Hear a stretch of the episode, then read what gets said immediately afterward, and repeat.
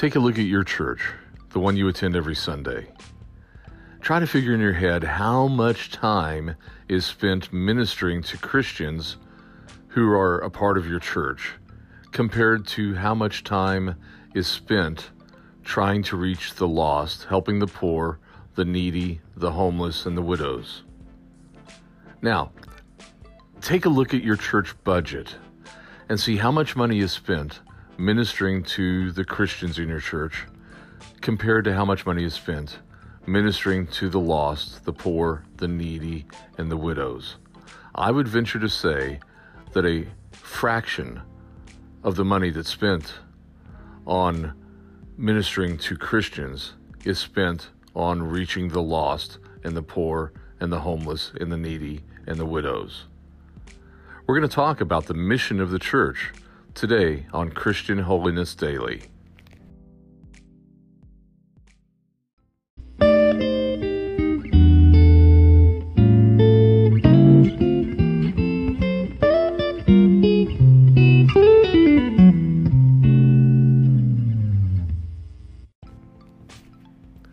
As we discussed earlier this week, there is a problem in the church, and it has to do with a misunderstanding of the church's mission.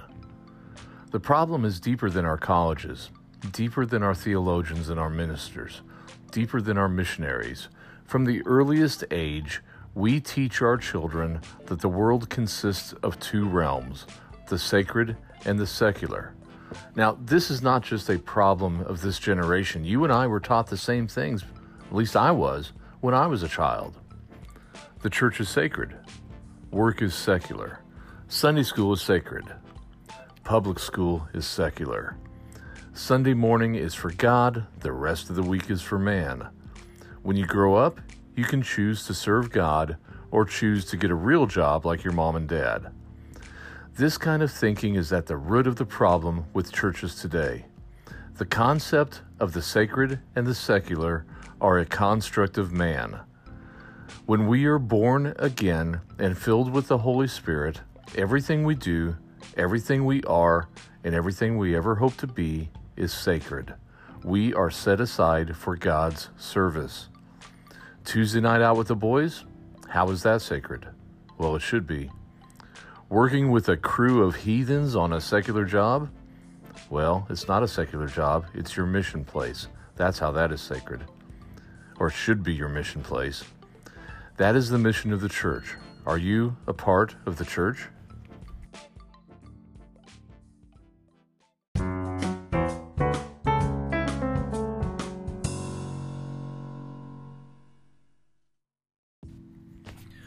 If we examine the mission of the church, it becomes obvious very quickly that a large part of the mission of the church is missions.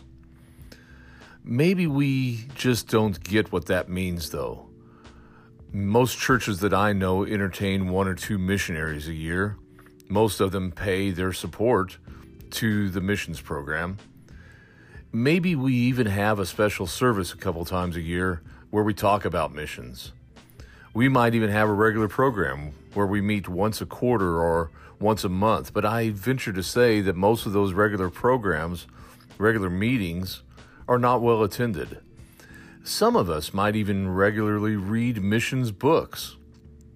A few of us go on work and witness trips, and fewer still work regularly around our community in some sort of an outreach where we can witness to the lost.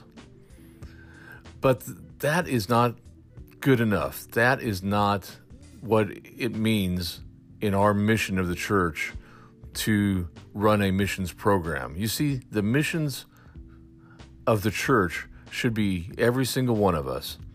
Every single one of us should be a missionary, and the, the mission field begins the very second we step outside the church door. We are to talk to everyone about Christ now I know that sounds radical. You you you're thinking this guy's nuts. We can't talk to everyone about Christ. Why not? Not only that, we're supposed to reflect Christ in our very lives. Chris Wright, in his book, The Mission of God's People, asks this question What kind of person is your mail carrier? Is he a good man or a bad man? Does he go to church or does he cheat on his wife? Does he steal his favorite magazines from the mail? Does he follow people through the park? You don't know. Neither do I. Most of us don't know our mail carrier because it just frankly doesn't matter. He or she is a messenger. All we care is that our mail gets to us safe and sound and on time. He is simply a messenger and he can be replaced by another messenger or a mail server and two computers. The same cannot be said about you and I. We are the messengers who deliver the good news of Jesus Christ, but for us to be effective, we must surrender to Jesus Christ and allow Him to live through us holy and pure.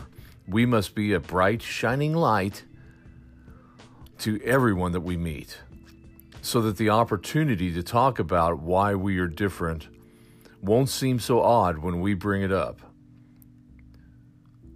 How many people do you know that allow Jesus Christ to live through them and make them holy and pure?